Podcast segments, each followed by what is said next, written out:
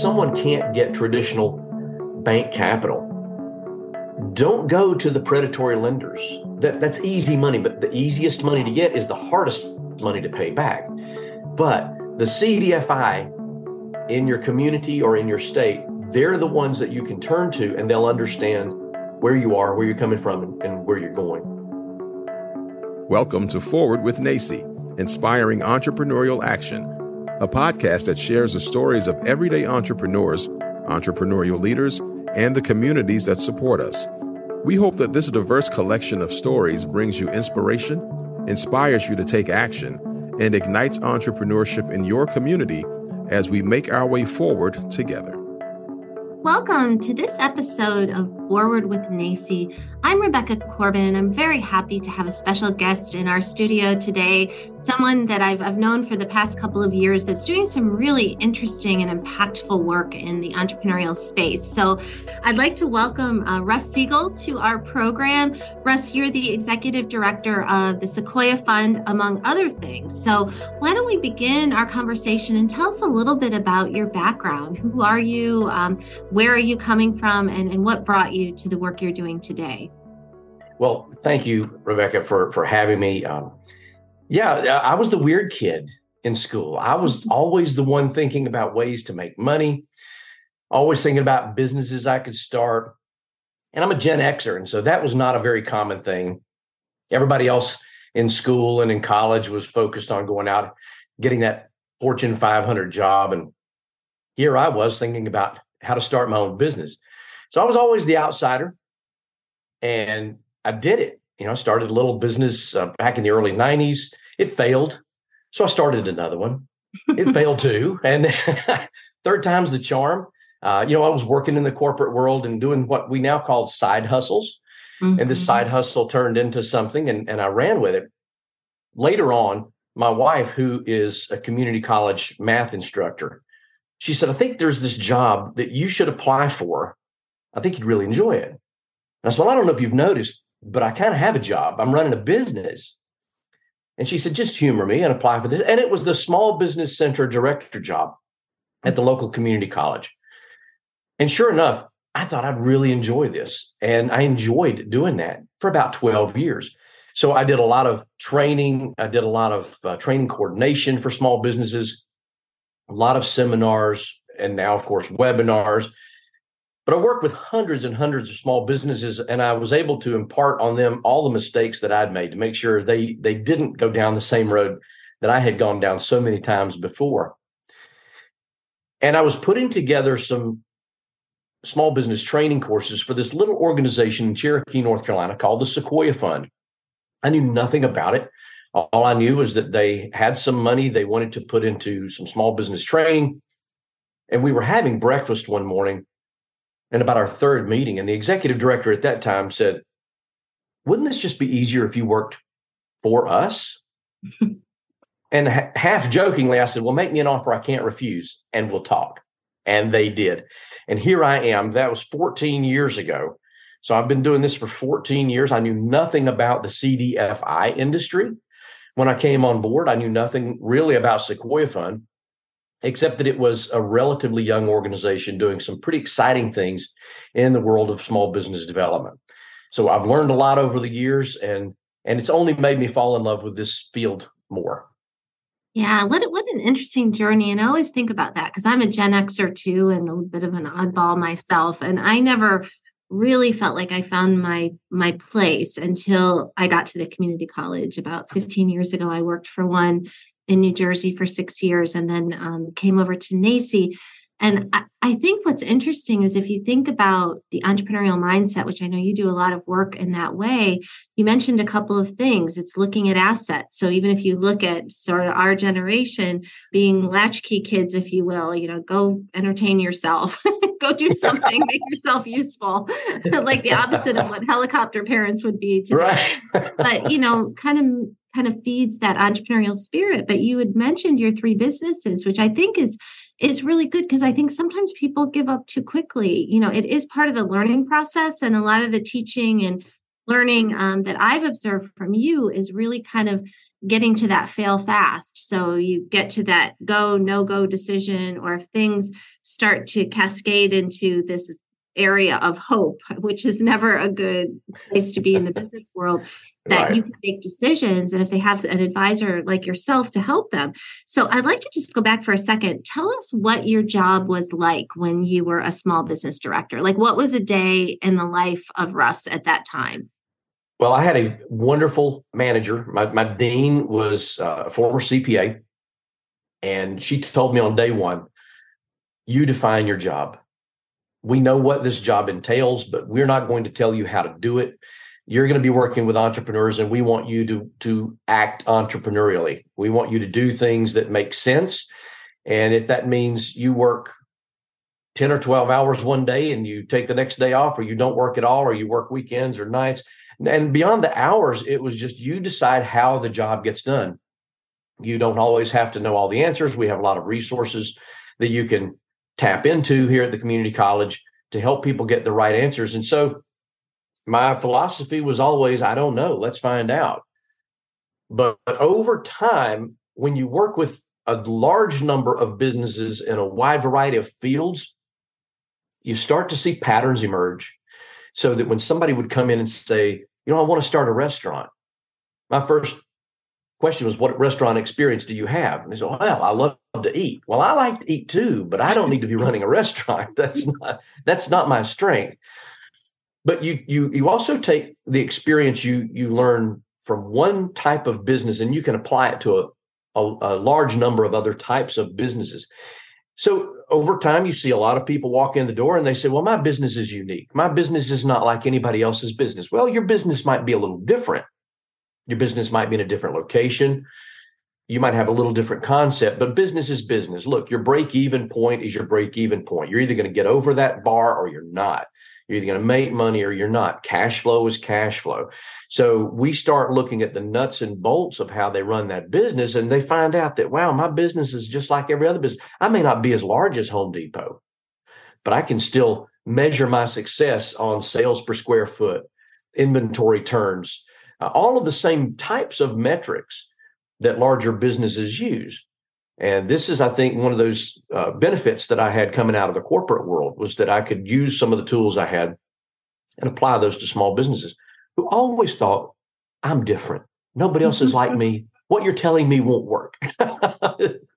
yeah. I mean, I think, you know, I think about numbers a lot too, because I, I, okay, so your wife was a math instructor. Like I was one who kind of thought I was good at things other than math but when i started to really dig into finance that really made sense to me because the the numbers translating to dollars I, I, don't know for some reason that it just seemed fun to me to work in that space and i know you do that as well but i think what you're talking about you know even pattern recognition or even that ability to face hard realities. It, it's maybe not even just businesses, it's nonprofits, it could be even a church, for example.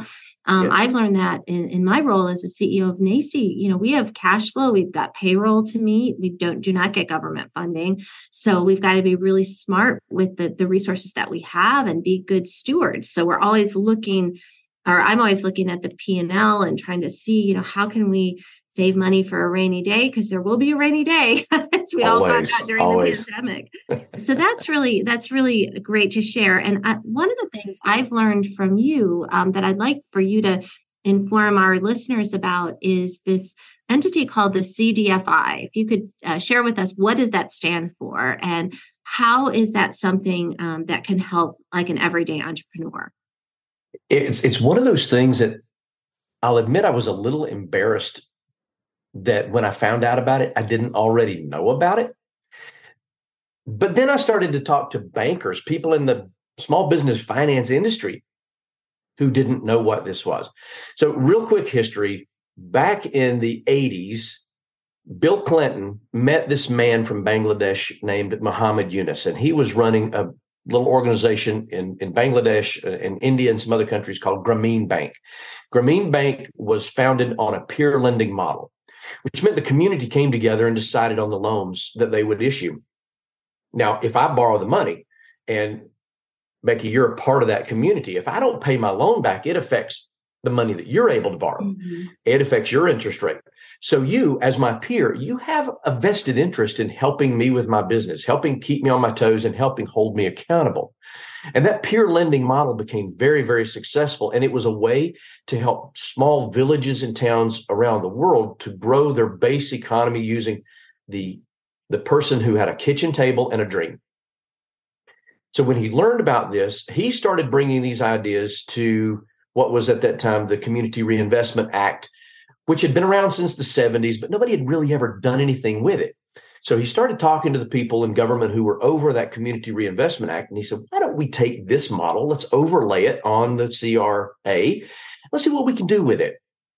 So in 1994, he signed the bill that brought CDFIs into existence, and that is Community Development Finance Institutions. Mm. Today, we're not even supposed to exist. The CDFI fund, which is a sub department of the US Treasury, had a sunset date on it of around 2001, 2002.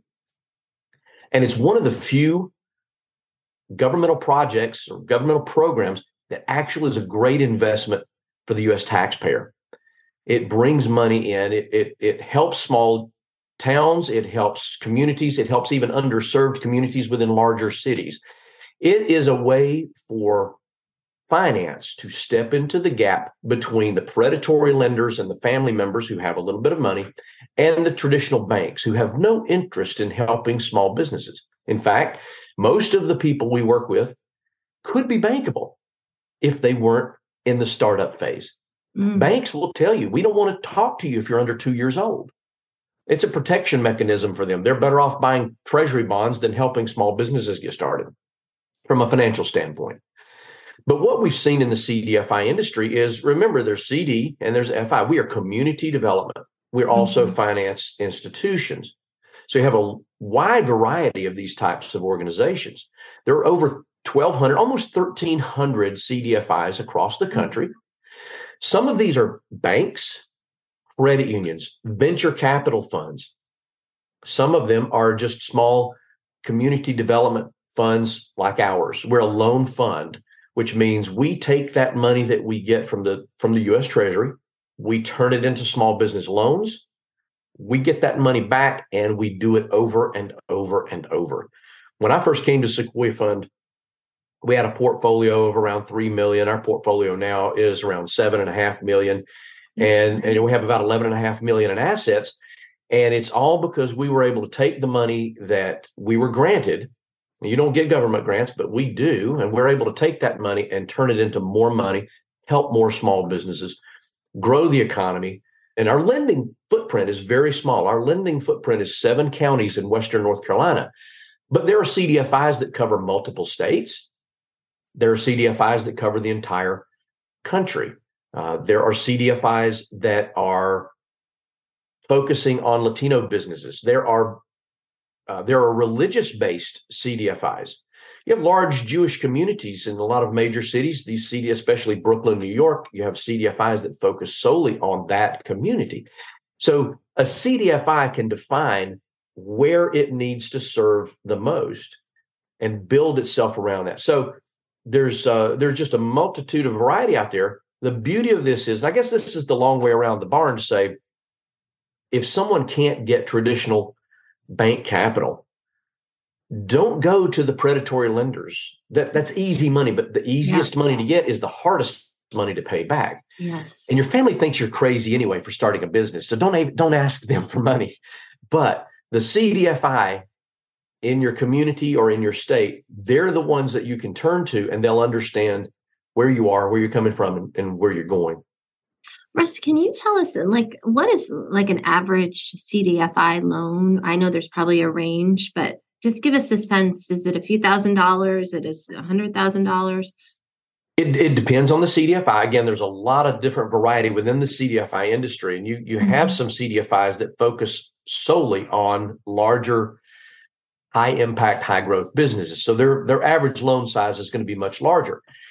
For us, our average loan is $34,700. So, not world changing numbers, but definitely family changing numbers, future changing numbers, community changing numbers. Mm-hmm. And uh, you have a lot of CDFIs that focus on micro lending, which is defined as 50,000 and below. And within that, they're making small loans of $1,500, $2,500. But but even those small amounts can change lives when oh, there's no other alternative. Definitely. I mean, I one of the things I love about our partnership with you is is um, NACCE's work around um, the skilled trades and how we see entrepreneurship um, being infused into skilled trades we've seen through ours we're not we don't have a cdfi but we have an everyday entrepreneur uh, venture program fund so we it has right now we've got a couple hundred thousand dollars that we give to community colleges and we try to get them to get local matches and get that money out into communities. But we've seen tremendous impact with grants or small loans you know $5000 $6000 you know it would help you buy a set of tools. It could help you buy a barber chair. It helps you get started and then if you can get the yes. support from somebody like yourself who is knowledgeable in the area it can really change a, a family it can change a community especially rural communities and, and I know part, of, part of the part of the problem, and, and, I know our time is short, but part of the issue that you're talking about there is the person who needs a barber chair or the person who needs a set of tools, they're going to walk into the bank and they're going to say, I need a million dollars because they don't know. Everybody wants a million dollars. Uh, that, that, that's just almost a thing that you know there must be a guidebook out there that says if you're going to start a business ask for a million dollars and nobody nobody has a concept of what that is but they walk into a bank and they say i need this big amount of money and the bank just says no and that's it they walk into a cdfi and they say i need this big amount of money and the cdfi says hold on a second let's let's pare this down a little bit. Let's get down to the nitty gritty and see what you actually need. And yes, that $50,000 loan might turn into a $7,500 loan just through some planning and some thinking. So yeah, it's, it's more than just about uh, getting the money. It's about helping people get the right money and apply it the right way. So. And I think getting the right advice, and that's what I've learned in the part of my career I spent in, you know, fundraising and development. Like if you want money, ask for advice. if you yeah, want exactly. advice, ask for money. and and that's it's really true. And sometimes what I found in my life, we have a couple of donors here at NACCE that are have just become very close to me personally and to the organization. And what they give back to us in terms of guidance and advice is even far beyond the generosity of their gifts because they they take us on a path of of you know really a prosperity actually mm-hmm. so that we can share with our members so I had one last thing I want to talk to you about as we wrap up our conversation. Your organization has developed a new app, which is really cool. I've played around with it and, and shared it with some of my um, colleagues. So tell us a little bit about Tactix and, and what it does and, and what you hope for it to do in the future. You know, this is one of those entrepreneurial ventures that we went into a little bit blind. I wouldn't recommend it uh, unless you've got some money to play with. And, and we just, we happened to have that. This was in the middle of COVID. We have for years had this beautiful entrepreneurial curriculum called Real Entrepreneurship. Mm-hmm. And it's very analog. I've always joked that if you have a flip chart and a barn, you can teach people how to run a business. And Real Entrepreneurship was the analog version of, of of that. But during COVID, analog was out. We couldn't be face to face with anyone. We had some money that was coming in from the government, from the state government, from the federal government, and they, the, the money printing machines were just going crazy and they were throwing money into these communities to keep small businesses alive. And universally, small businesses were afraid to borrow the money. Yes, they were taking the PPP and the EIDL money from the SBA because those were forgivable loans. They were looking at ways to to work that into their plan, but they didn't want to borrow money from us. The uncertainty was too great. But also universally, they said the same thing over and over get us more customers. If you can find ways to get us more customers, that's all we need. Just help us do that. We took this program that was analog and we took this digital need. And like a lot of schools, we did this emergency digital plan where we just started throwing things on Zoom. Let's throw it against the wall and see what sticks. And we we actually did this in a way that utilized some local social media professionals, uh, some local digital marketing pros, and we we brought them together and said, how can we use what we have and what we need? Let's let's put this together in a program. And we realized over time that we were we were not trying to teach people overarching social media strategy. We weren't trying to teach them anything but the very basic tactics of how to use digital marketing to get people in the door mm-hmm. or in the virtual door. And so we called this Tactix, T A C T I X, and we spelled it that way because if you have an app on the Google Play Store or the Apple Store, you can't spell anything right. I mean, if you look at the nine out of 10 have these really wacky spellings, but it also fit. And so we created this Tactix community where we are now putting people through flash forward we're putting people through a 16 week cohort we're getting ready to start one next week at the end of the 16 weeks you're going to have all the tools tactics that you need to utilize social media in a smart and effective way to bring customers in the door.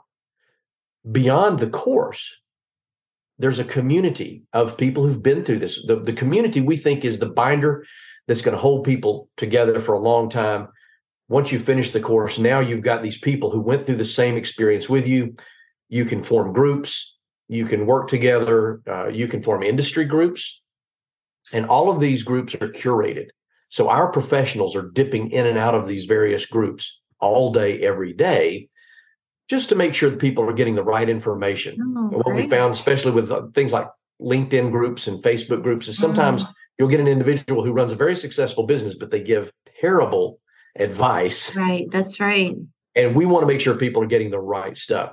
So hmm. we're sponsoring we're sponsoring seats. We what we're doing is we're helping organizations to buy blocks of seats that you can offer your entrepreneurs uh, at no cost to them. Uh, if you have an organization like a CDFI fund, a loan fund, a community development organization, you know we're we're sponsoring 50 seats in this next cohort. If you wanted as few as 10 seats, we we work that out. But the, the whole idea here is let's figure out a way to help our small business owners use social media in a smart way. They think they're using social media, but they're spinning their wheels. They go down that rabbit hole, and it, uh, half of their day is eaten up by looking at cat pictures or something like that. So we want to make sure they're getting the right tools, the right tactics to run their business the right way. I love that, Russ. You're creating things that haven't existed that are needed. And I think that is just remarkable. So I really appreciate the fact that you've spent time with us. I know everyone who's listening can check out the Sequoyah Fund, maybe would really get um, interested and learn a little bit more about CDFIs as, as really um, something that's really going to promote what we've been talking a lot about on this program is diversity, equity, inclusion, and belonging. Because we do want the small, everyday Main Street um, business owner to really have access to the same opportunities that that others um, that, that, others have. So, Russ, thank you so much for being here and, and sharing your knowledge and your story with all of us. It's been a pleasure, Rebecca. Thank you for joining us today. We hope that you will continue to explore the many ways to define entrepreneurship with NACCE as we celebrate opportunity, failing forward, and success, learning from one another along the way. Subscribe to this podcast on your favorite platform and follow at NACCE on social media and learn more about us at nacce.com forward slash podcast. Stay tuned for a new episode each week. We look forward to making our way forward together with you.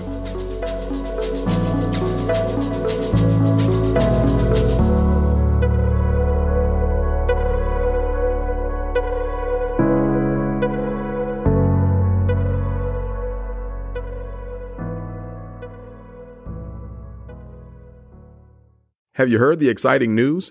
NACCE recently released a new publication titled The NACCE Playbook Volume 1, all about how entrepreneurial mindset sets the new standard for success in communities and colleges. The NACCE Playbook digs into entrepreneurial mindset and how practicing leadership with this framework creates an agile culture with space to innovate, co create, fail forward, and accelerate growth.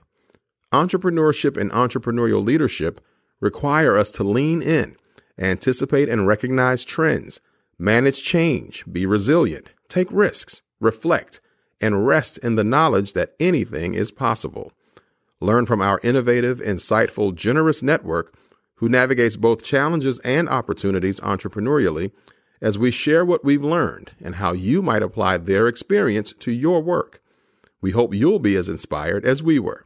Learn more at www www.nacceplaybook.com.